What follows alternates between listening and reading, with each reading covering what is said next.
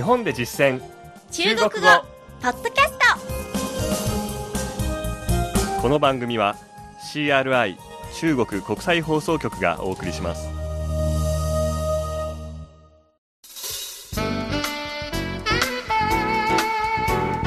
ト大家好。皆さんこんばんは。日本で実践中国語第76課です。ご案内は私超いい関と。梅田健ですこの講座では日本で出会う中国人との会話を目標に学んでいきます。今はマナー編を勉強しています。前回は日本では音を立てて麺を食べても大丈夫という内容を学びました。今回はマナーというよりも習慣ですが日本でよく見られる路上のティッシュ配りについて紹介してみましょう。中国で宣伝のために配られるのはほとんどがチラシでたまに風船が配られたりアンケートに答えて記念品がもらえたりする場合もありますけどティッシュ配りは見かけませんね。なので日本でティッシュを渡されて戸惑う中国人もいるのです。今回はそんな中国人にティッシュ配りについて中国語で説明してみましょう。では早速本文を聞いてください。私が日本人役で張さんが日本を訪れた中国人の役です。2人が街を歩いている時に張さんがティッシュを渡されたというシチュエーションです。你可以拿这是免费的吗？是的，这是商家的宣传。面巾纸背面是广告。还真是。不过他们为什么不是每个人都发？因为商家一般会发给自己的客户群。では今の会話を日本語で聞いてみましょう。受け取って大丈夫ですよ。これはタダなんですか？はい、これは企業の宣伝でティッシュの裏面は広告です。本当だでもどうしてすべての人に配っていないのですか？企業は一般的に自分の顧客層に配るからですよ続いて今回の進出単語を確認します。調査の後に続けて発音してください。まず最初の単語は取る、もらう。拿拿無料、ただ。免费免费免は免除の免費は費用の費と書きますので合わせてえ費用がいらないということでただですね。そしてこの逆つまりえ費用がいるときは消費消費になります。消は納めるという字を書きます。売り手、お店、企業。商家商家。宣伝。宣传宣传。ティッシュ。面巾纸。面巾紙他にも餐巾紙あるいは紙巾。という言い方があります。またウェットティッシュは湿巾湿巾と言います。次に裏側、裏面。背面。背面。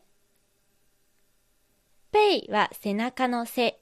面はお面の面ですので背中の部分つまり裏側という意味ですね。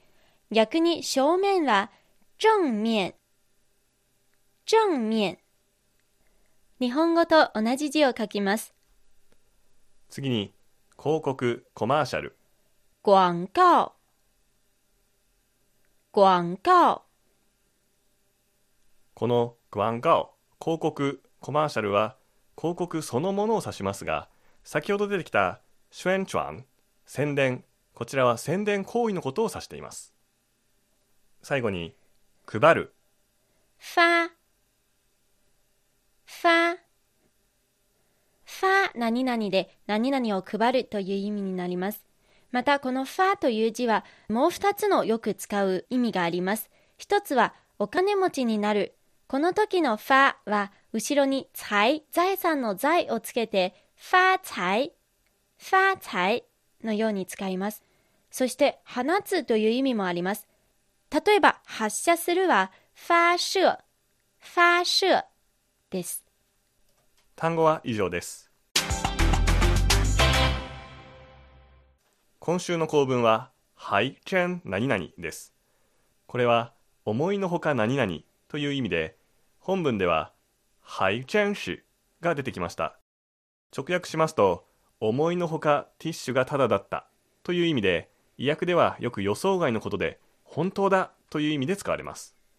意外だった気持ち、称賛の気持ち、そして時には不満や軽蔑の気持ちを表すこともできます。例えば、よくもやってくれたね。你还真敢做。你还真敢做。敢做の敢は勇敢の敢と書いて、これは何々をやる勇気があるという意味です。做は何々をするという意味ですので、不満の意思を込めてやってくれたね。つまりよくもやってくれたねという意味になります。それではもう一度本文を聞いてください。今度は日本語訳に続けてゆっくりと読み上げます。皆さんも追いかけて話してみてください受け取って大丈夫ですよ你可以拿。你可以拿。これはただなんですか？这是免费的吗？这是免费的吗？はいこれは企業の宣伝で是的，这是商家的宣传。是的，这是商家的宣传。ティッシュの裏面は広告です面巾纸背面是广告。面巾纸背面是广告。本当だ还真是，还真是。でもどうして全ての人に配っていないのですか？不过，他们为什么不是每个人都发？不过，他们为什么？不是每个人都发？企業は一般的に自分の顧客層に配るからですよ。因为商家一般会发给自己的客户群，因为商家一般会发给自己的客户群。えー、張さんは小学生の時に初めて日本へ行ったんですよねはい。何かそのティッシュ配りを初めて見たとかティッシュを受け取ったってエピソードがありますか？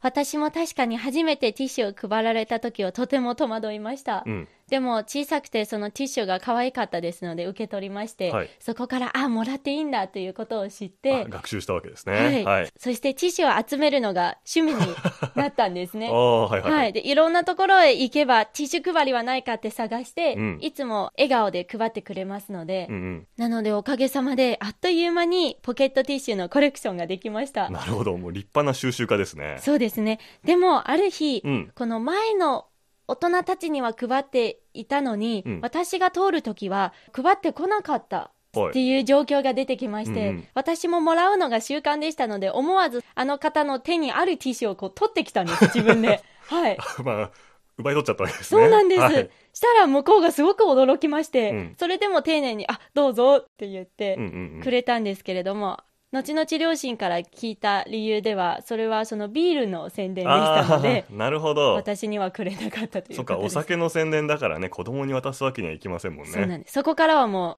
遠慮するようになりました。思ったよりも深いエピソードがティッシュ配りにありましたねそうですね。いい思い出でした。はい今日の授業はここまでです。次回の日本で実践中国語は公共交通機関の中では電話で通話をしないというテーマを扱いますここまでのご案内は私超いい関東梅田健でしたそれではシャツジェン再见